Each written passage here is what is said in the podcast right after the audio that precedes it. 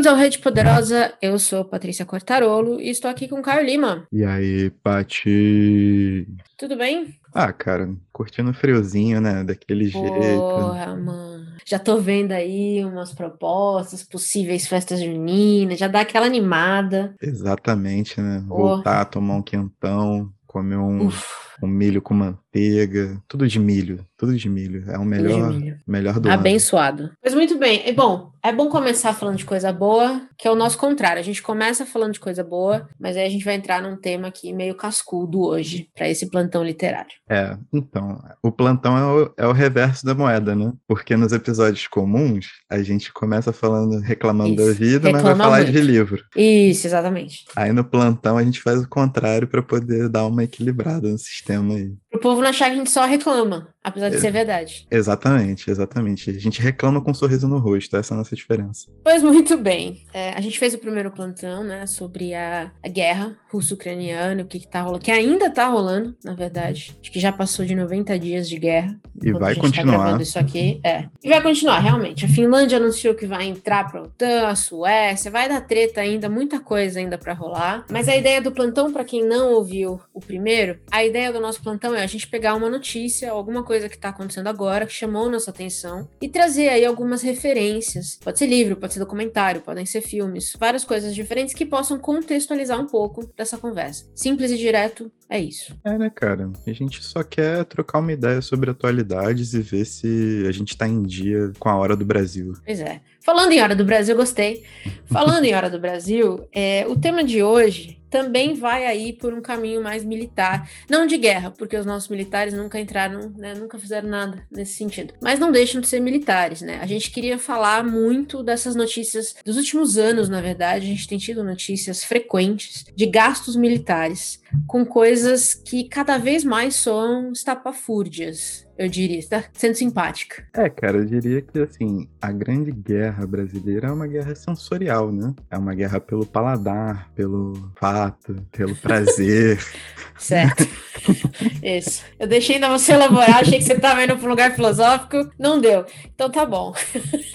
Basicamente, militares. Viagra e Botox. É o tema desse nosso episódio hoje. A gente queria falar um pouquinho sobre essa relação que o Brasil tem com, com o militarismo. Obviamente não é nova. É a nossa história permeada por, por questões militares extravagantes, desde a época do, do reinado, quando começaram a entregar títulos até é, nos últimos 100 anos, quando a gente teve mais de uma ditadura, é, muitas pela, pelas mãos de militares. As duas pelas mãos de militares, eu digo. É, nesse sentido, eu acho que a nossa maior dificuldade, então, é falar de militares num contexto democrático, porque de verdade a gente não conhece muito isso. Hum. Né? A gente aqui, por exemplo, a gente viveu a vida toda. Eu nasci em 87, o quê? Dois anos depois da ditadura acabar oficialmente, né? Entre aspas. Então, eu vivi a vida toda sob um país democrático, até agora, com os militares meio de lado. E até agora, esse é o governo, na minha vida aí de 35 anos, se eu fiz a matemática certa, esse é o governo que mais os militares participaram e que a gente vê mais críticas a essa participação e também mais aplausos a essa participação. Então, entra também na questão de, de extremos, que a gente tem conversado muito aqui no podcast sobre o Brasil. Meus pais, por outro lado, já viram dois países completamente diferentes, certo?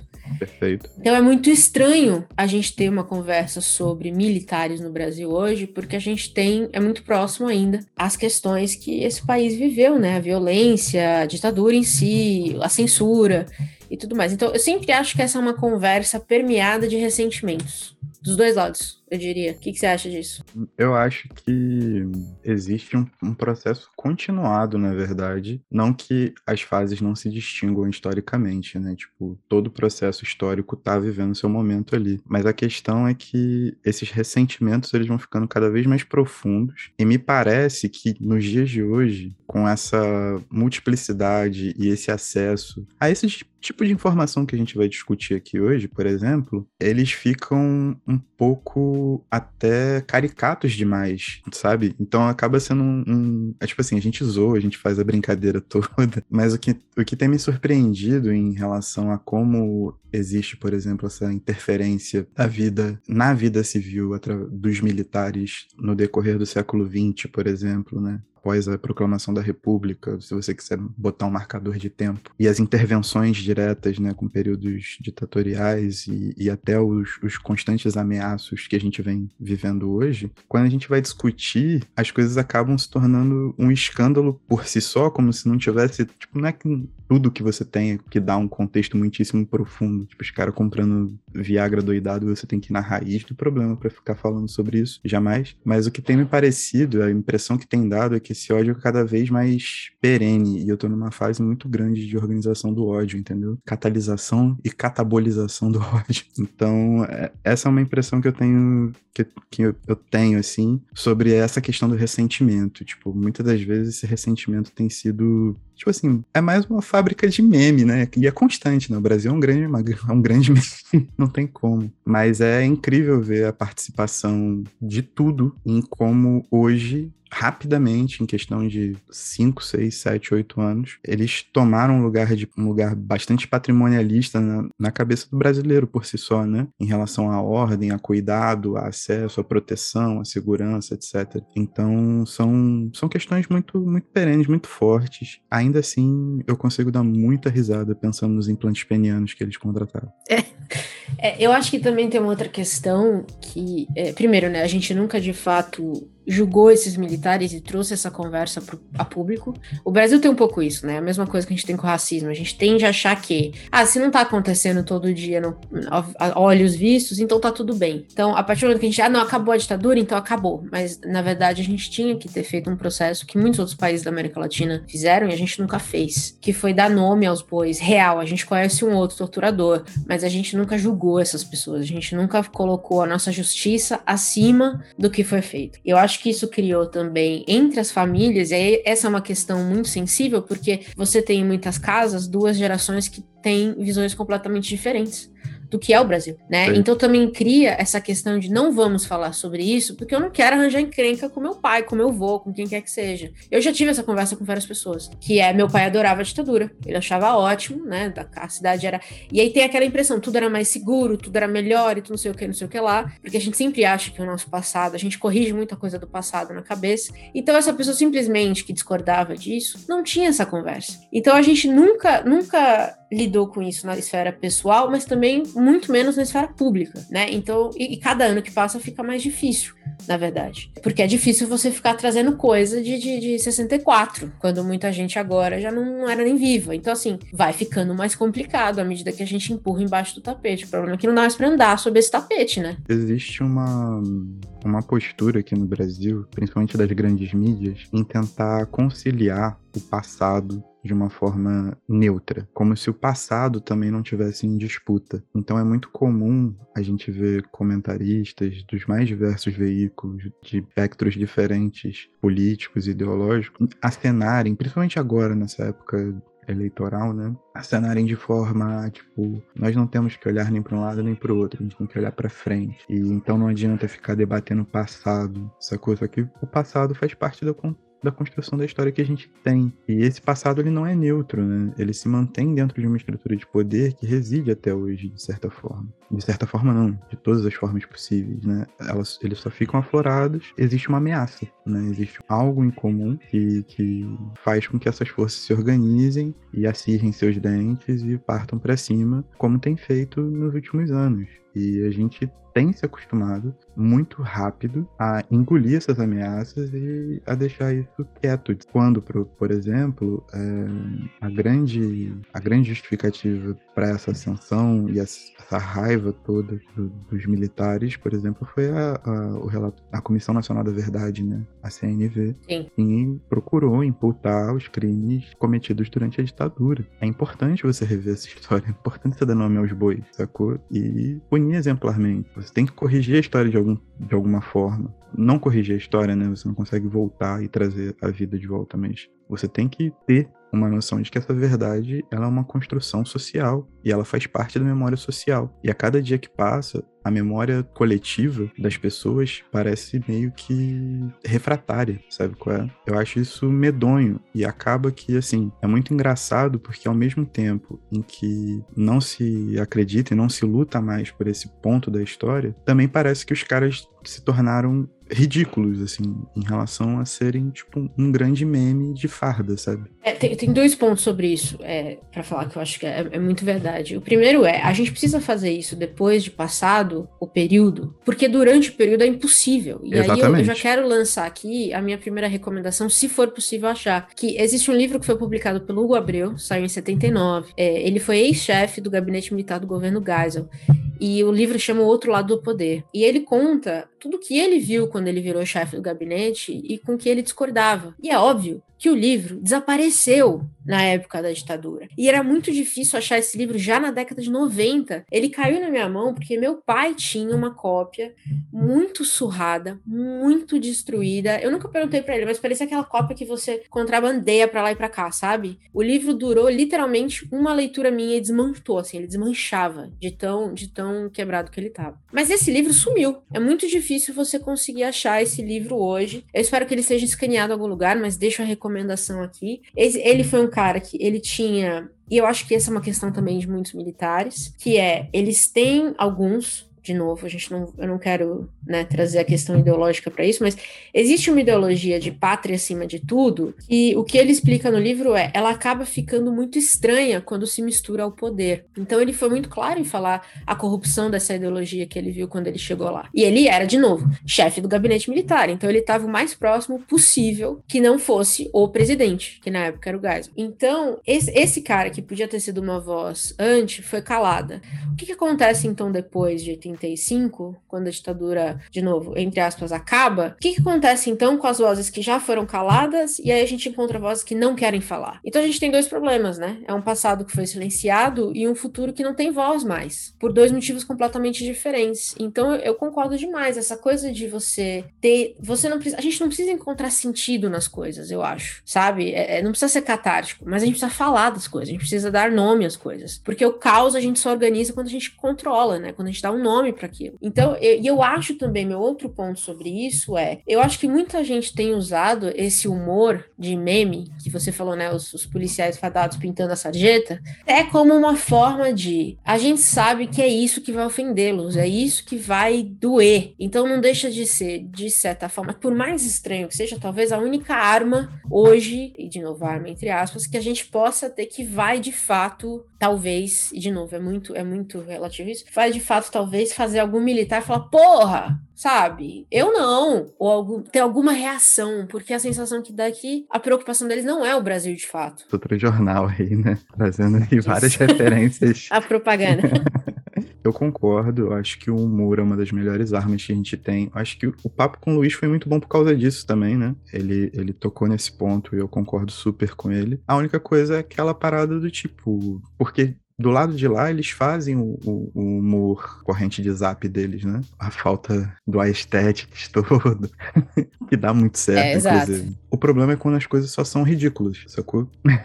Eu acho que fica um, um, uma barreira em que, tipo, tem uma hora que a gente tem que parar e organizar o caos. Exatamente o que você falou, sacou? Você tem que organizar aquilo que você tá sentindo em alguma coisa. Faça sentido para você, mas que também participe da memória coletiva, sacou? Porque a gente tá falando de, de, de uma questão social muito grave. E a gente não está falando uma questão social só para o presente, a gente está falando uma questão social do passado e que afeta necessariamente aquilo que a gente pretende como futuro. Então acho que fica muito, muito é um, é um campo muito louco hoje em dia, assim. Eu não consigo, tipo, aí é um problema também meu com rede social e toda essa dinâmica, né? Que, como todo mundo já sabe, eu sou uma pessoa completamente inadequada para esses ambientes, apesar de me esforçar bastante ultimamente. Mas é, eu acho que é isso, é muita correria. E a gente, ao mesmo tempo, passa por isso sendo solapado por um sistema que não permite que a gente pense em muita coisa. E essas pessoas fazem parte da manutenção desse sistema. E aí que eu acho mais grave, tipo assim, em relação. É muito ridículo a compra de leite condensado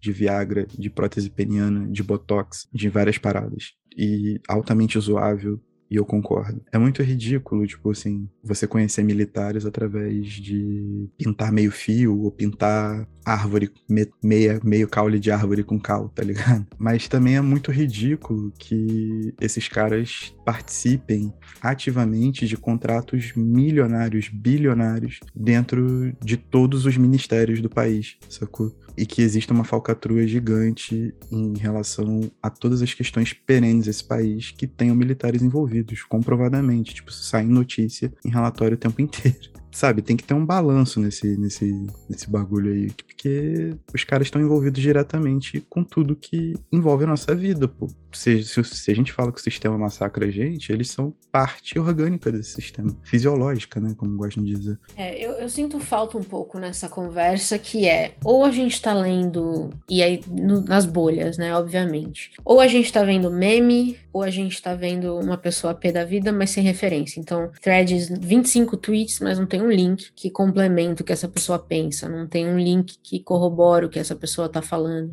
E por outro lado, tem os memes. E aí você vai, vai ler notícias e, e você quer ter conversas, e, e, e aí é um pouco. É, é muita coisa. É muita coisa para você conseguir filtrar e entender e analisar. Eu imagino que hoje, inclusive, pensando ainda, inclusive, que muitas das notícias que chegam a gente são só um pouquinho do que é possível visualizar, porque tem muita coisa também do lado de lá, de, de, de governo, mas principalmente dos militares, que é meio que uma caixa preta e a gente não tem acesso é, da maneira correta. Fora os sigilos é, todos, né? Exatamente, exatamente. Um tribunal próprio. Exato, um tribunal próprio é um absurdo. Mas é, e, mas é uma estrutura militar que não é só brasileira, é a estrutura militar do mundo inteiro. Então também levanta, começa a levantar algumas questões de para que uma estrutura militar no mundo como a gente vê hoje, né? Então, e aí é muito doido a gente fazer esse, esse programa depois de ter feito um sobre uma guerra que realmente está acontecendo hoje, né? Porque é isso que é para isso que militar existe, é para defender territórios não é para defender nações e pessoas. Eu acho que essa é uma, é uma, diferença muito crucial. Eu tinha um professor que falava isso na faculdade e eu acho que é uma diferença crucial, que é os militares não estão aqui para defender os brasileiros. Eles estão aqui para defender o território brasileiro. São duas coisas completamente diferentes. Eu acho que a ideia de território brasileiro também é uma questão a ser debatida com profundo vigor filosófico, porque ela faz parte da defesa dessa história que a gente quer contar, sacou? Então, tipo, até jogando por cima das indicações, é, a gente trabalhou com o livro do Castelo, numa série que eu acho que foi muito maneira de fazer. Tá. E foi uma experiência muito boa. O Lira Neto é um baita cara. Além disso, eu complemento aqui com a biografia do Marighella, do Mário Magalhães, e o Chamamento ao Povo Brasileiro, que reúne cartas, discursos, entrevistas do Marighella, que saiu pela UBU. Já que, tipo, nesses dois livros, a gente consegue ter duas perspectivas muitíssimo diferentes da ideia de Brasil, sacou? Você tá lutando por uma ideia de Brasil o tempo todo. Se, pela questão parlamentar, né? Marighella também foi, um, foi, foi deputado. Foi deputado ou senador? Deputado. Depois, como guerrilheiro. E Castelo é, foi um militar de formação desde cedo nascido em berço de ouro, com conexões nesse Brasil diminuto, né, onde ele podia ser, inclusive, parente do Carlos Drummond de Andrade, tipo, ou seja, é uma elite intelectual muito ligada a essa elite militar, que é muito ligada a uma elite financeira, né, uma elite elite, né, como gosto de chamar, e rodou, e tinha essa ideia de Brasil que hoje tomam como se fosse um Brasil equilibrado, um Brasil de centro, sei lá o que, que seria, sabe? Eu acho que existe esse lugar de disputa muito forte ainda. Os militares estão nele. E o, o, grande problema é, tipo, essas organizações, né? A gente tá falando de forças armadas, mas a gente tem que lembrar que bombeiros são militares, né? Polícia é militar também. E essas organizações surgiram desde sempre como órgãos de repressão às classes subalter subalternizadas e racializadas desse país. Pode crer. O bagulho tá na origem da parada. E como é que você corrige esse rumo? Então, mas essa é uma grande, é uma diferença muito importante a ser feita, que é o Brasil, eu tenho uma matéria do, do Poder 360, eu vou colocar lá no, no site para vocês verem que é. O Brasil é o décimo, ficou em 17 lugar é, no ranking de país que mais tem gastos militares e é o maior país com gasto militar da América Latina, perdendo só para a Colômbia. É, o que faz sentido até certo ponto, certo? os maiores países com gastos militares são Estados Unidos, Rússia e China. Também faz todo sentido. Mas tem grandes diferenças entre, esse, entre esses dois mundos, que é no, os nossos militares só tiveram guerra contra o próprio povo. Sim. Os militares americanos, russos e, e, chineses, e aí menos os chineses, talvez mais os, os militares americanos, principalmente nas últimas décadas, tiveram guerras com outros países em nome de ideais americanos. Ou essa era argumento, esse foi o argumento. Os nossos militares não são iguais aos militares de lá. Eu acho que esse, essa conversa é muito, muito importante, porque quando você vê um ranking desse, a gente tende a imaginar que é tudo a mesma coisa. E eu acho que tem uma diferença aqui muito crucial, e é essa. A, a única experiência de guerra dos nossos militares é contra o próprio povo. Então, eu acho que a gente precisa ter isso, meio que, que pensar isso com muita seriedade. O maior gasto, entendeu? O país que mais gasta com militares na América Latina é o Brasil, para militares que nunca foram à guerra, que nunca saíram daqui para guerrear com ninguém, que nunca defenderam ideais, aspas, brasileiros em nenhum outro lugar do mundo. Eles existem hoje pura e exclusivamente para defender ideais próprios. Essa conversa também, às vezes, eu acho que some das pessoas, porque eu vejo a galera colocando esse ranking e falando assim: não, mas o Brasil é grande, a gente precisa de defesa militar. Falei, tá bom, mas precisa? Não, eu acho muito cabuloso isso, porque os corredores de, de droga, do narcotráfico, de armamentos, eles estão cada vez mais abertos dentro de um, de um, um governo, né, um período governamental que prometia arrochar isso, sacou? Há pouco tempo atrás teve a questão dos 39 quilos no, dentro de um jato oficial. Tipo assim, é. ninguém carrega 39 todo mundo carrega 40, mano. Ninguém carrega quebrado assim, sacou? Mas isso não é inédito. Se você for ouvir o Planet Ramp lá em 2000 com Stab, o verso do, do Black Alien fala sobre isso, pô. A gente tá falando de 22 anos atrás, é, bota aí 24, se foi em 98 eu tô confundindo os anos. E se você for mais para trás, se você for lá na fundação do Comando Vermelho, você vai ver o mesmo tipo de coisa, sacou? Em como as coisas funcionavam. É... É. Nessa linha, eu queria. Eu tenho mais duas recomendações, se eu puder jogar aqui agora, porque fala exatamente desse momento aí. Né? Pode jogar o programa. A gente tem visto as notícias sobre a descoberta de. É, como é que é? A descoberta de cemitérios clandestinos, sim, sim, que sim. remontam da época da ditadura, alguns deles. E aí eu tenho, acho que um livro que, que ainda dá, né?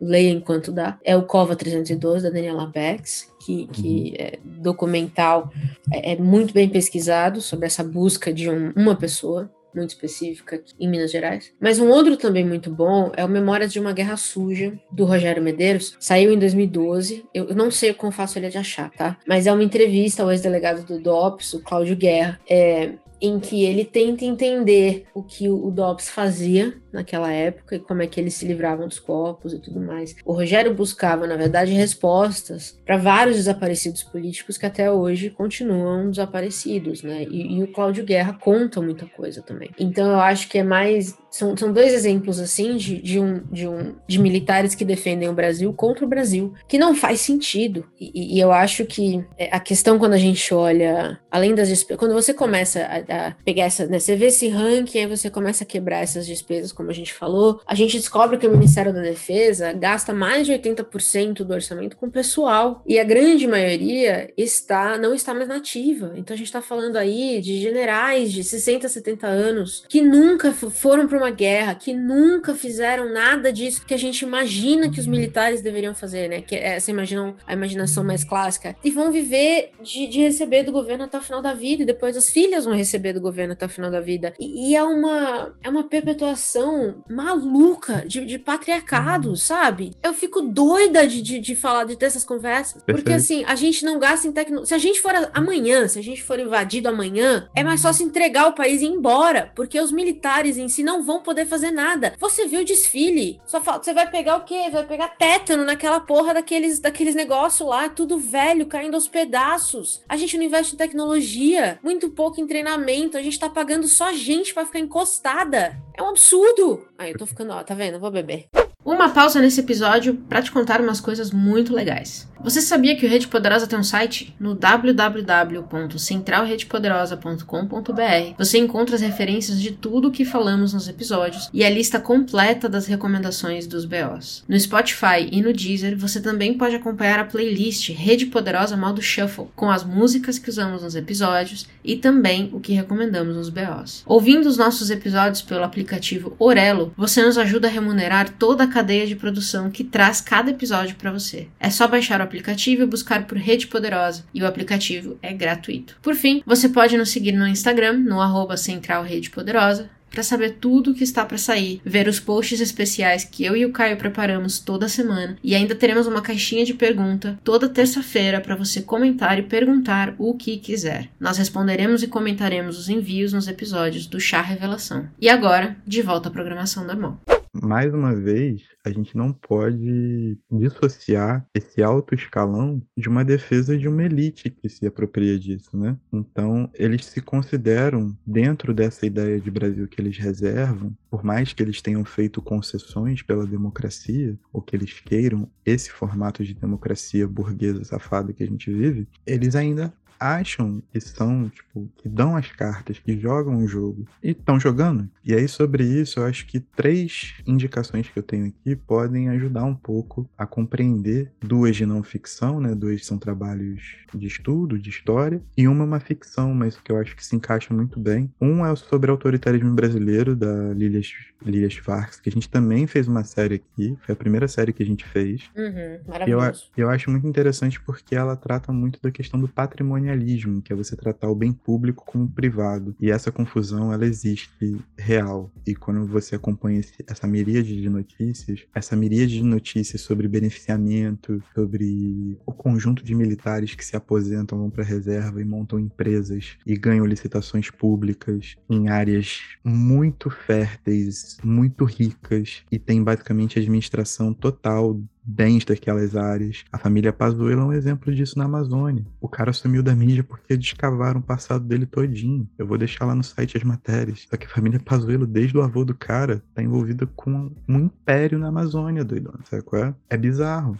E o cara é um cara que gosta de fé pública, que foi ministro da saúde no pior momento do Brasil nos últimos 100, 200 anos. Na maior crise sanitária que esse país já viu, muito provavelmente. Além disso, tem o livro do José Murilo de Carvalho, Forças Armadas e Política no Brasil, que saiu pela Todavia. O José Murilo, ele é um cara que vai muito mais para uma direita democrática do que para um espectro mais à esquerda ou até de centro, mas ele é um historiador muito renomado e lançou esse livro pela Todavia recentemente. Acho que ele é um relançamento, na verdade, se eu não me engano. É um livro que traça esse panorama basicamente desde a proclamação da República, em como os militares se envolviam e tudo mais, falando de todas as intervenções, assim, né, ao longo dos últimos 150, 200 anos aí. É um livro bastante interessante. E outro livro que eu recomendo muito, que é um livro de ficção agora, mas que é bastante marcante nesse ponto, é O Vivo Povo Brasileiro, do João Ubaldo Ribeiro, que é um dos meus livros preferidos, inclusive. Mas ele faz um paralelo temporal entre o Brasil colônia, o Brasil pós-proclamação da República, naquele períodozinho, e o Brasil no meio da ditadura, assim, com gerações diferentes de uma família. Mal ou bem, tipo, isso tudo perpassa todos esses círculos que a gente falou, principalmente os círculos patrimonialistas desse país e como eles cuidam, cuidam entre aspas, óbvio, né, desse, desse território, dessa ideia de nação que eles têm. E os gastos dos militares, das pensões especificamente, que é o tipo de assunto que me deixa puta da vida, por exemplo, são o dobro das despesas previstas com a educação superior no Brasil.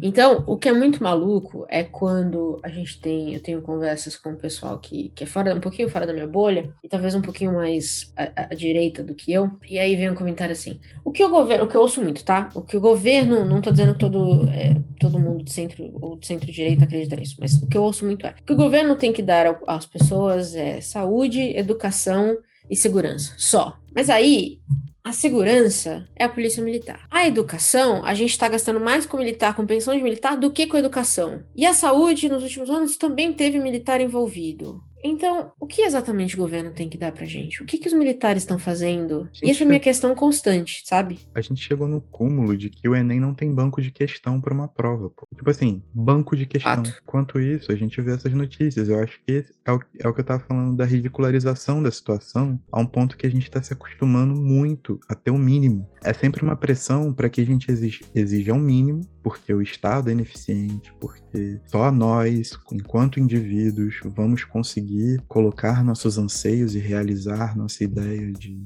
nação, de coletivo, de família, do que quer que seja. E a gente vai se aferrando a essas pequenas coisinhas. E quando a gente teve um período de governo em que esses avanços foram um pouco maiores, em questão de cinco anos foi tudo dissolvido. Tipo assim, se a gente quiser voltar, eu vou voltar para o ano que eu estava me formando no ensino médio, 2009. Se eu quiser voltar para a mesma condição que eu tinha em 2009, eu sei lá quantos anos e quantas reformas e quantas coisas vão precisar porque o trabalhador foi esculachado, o aposentado foi esculachado, sacou?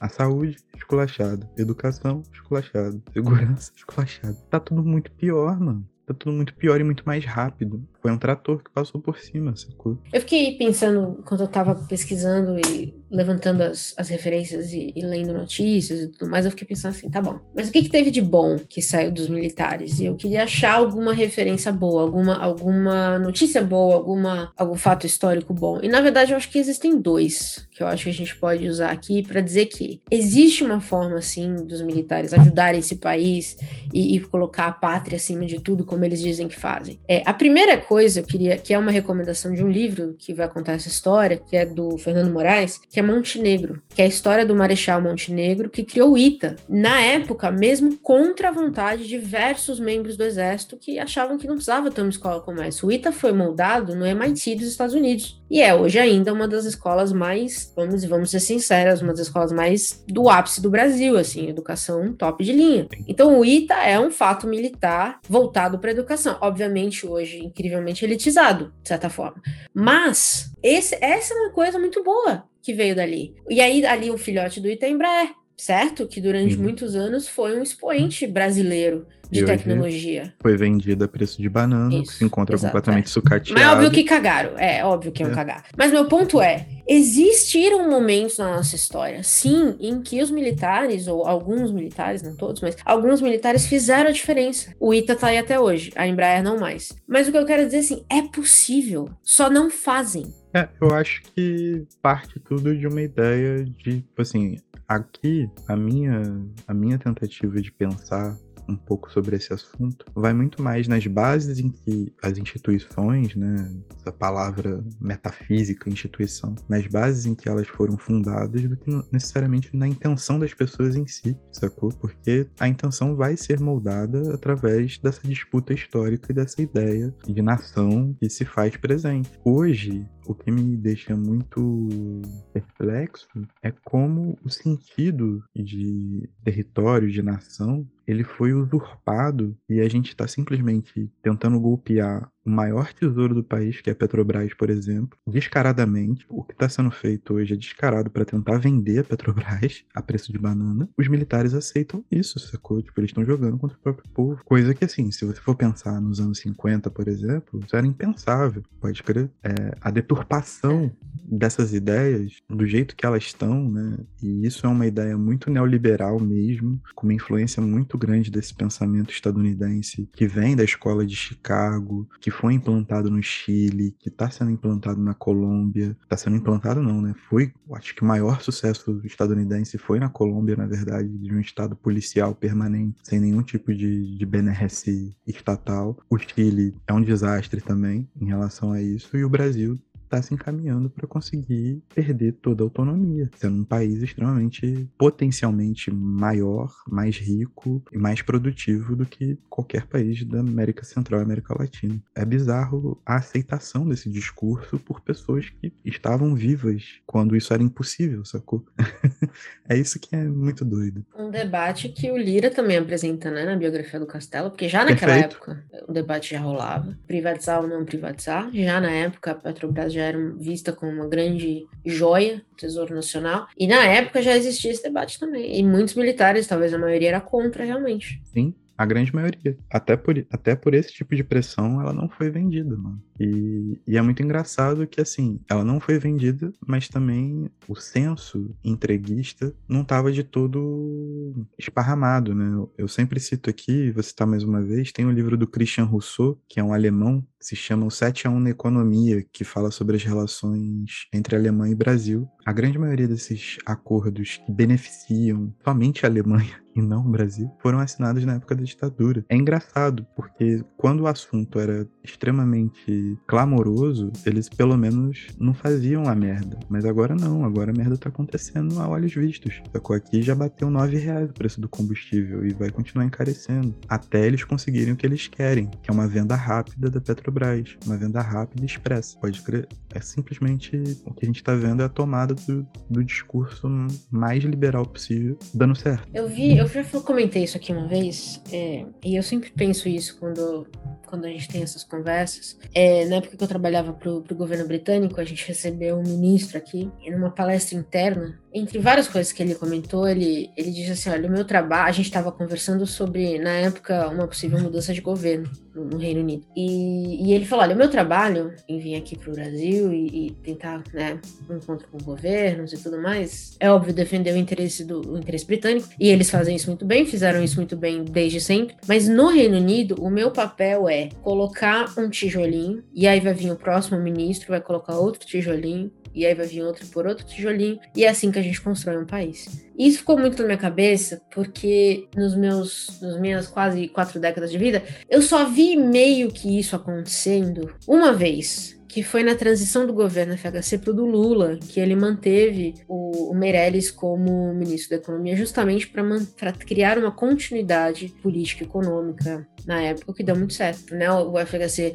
veio real, aí ele teve que lidar com todas as crises até 98, teve vários problemas, não só no Brasil, mas no mundo todo, na Rússia, na Argentina. A Argentina sempre tem problemas, enfim. E quando o Lula entrou, ele manteve essa política, pelo menos econômica, para tentar manter algum tipo de, de plano, né? Que, que no fim se mostrou uma decisão na época, deu certo. Eu nunca mais vi isso, eu nunca mais vi um governo entrar e, e parar e olhar assim, tá bom, o que, que deu certo que a gente precisa manter? E, e é justo e tem argumentos razoáveis para manter, entendeu? Essa, essa polaridade também que a gente vive hoje impede até isso. Porque imagina se no final desse ano Lula ganha, imagina se ele mantém alguém do governo Bolsonaro. O escândalo que vai ser. Você é. entendeu? A gente está criando um momento em que não tem mais como colocar um tijolinho em cima do outro. Cada governo tem que destruir tudo que foi feito antes. Eu não sei se o Lula destruiria tudo que foi feito, porque ele conseguiu se aliar até ao Alckmin, né? Mas.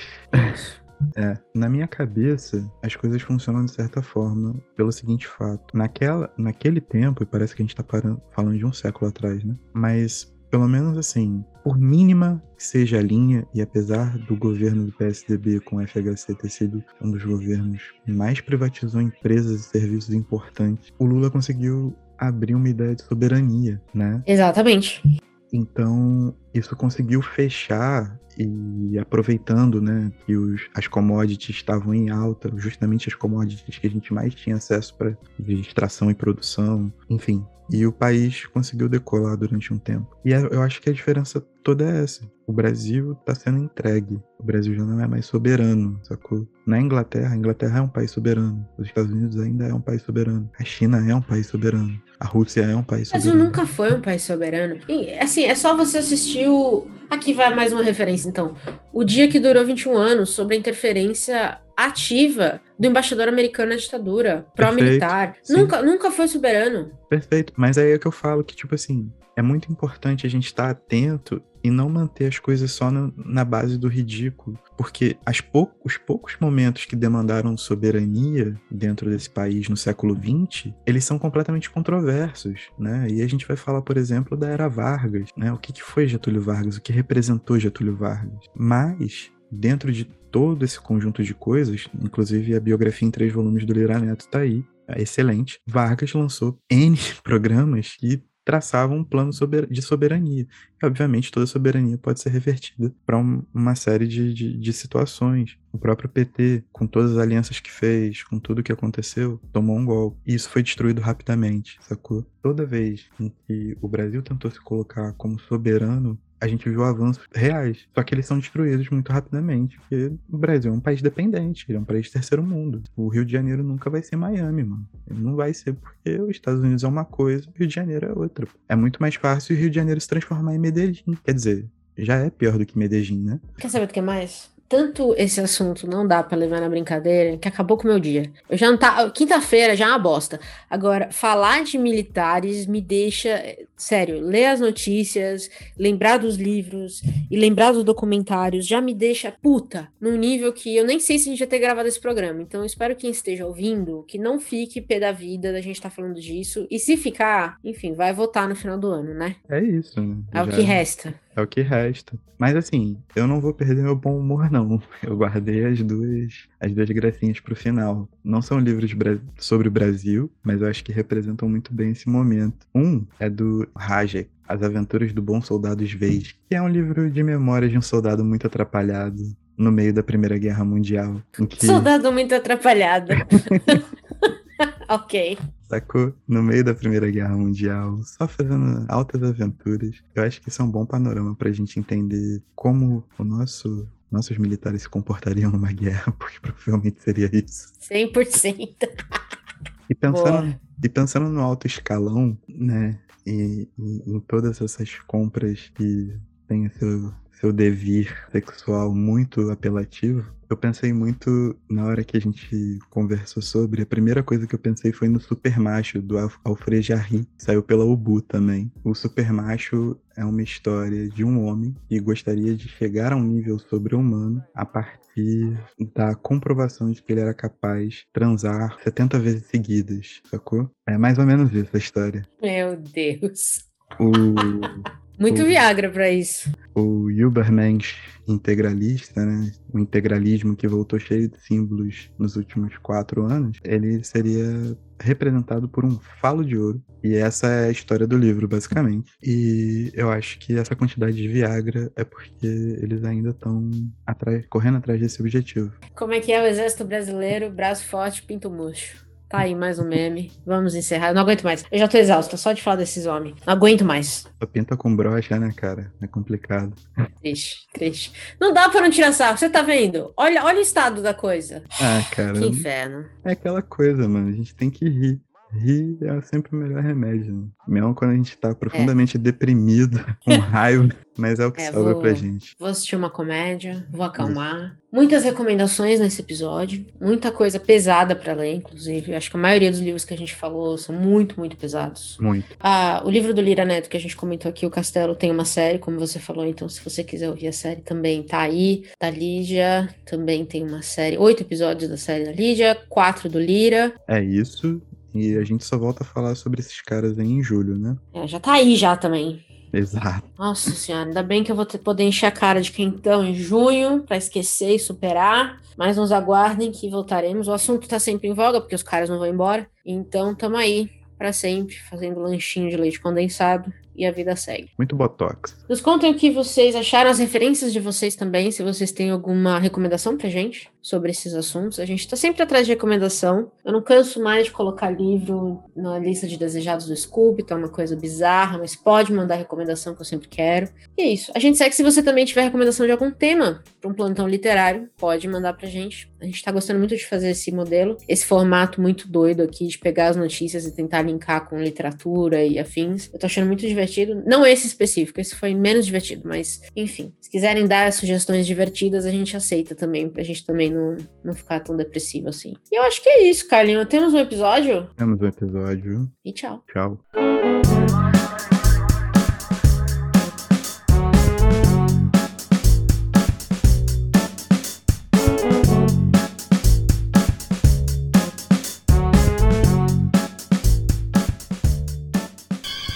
Want you to know the power of the underground.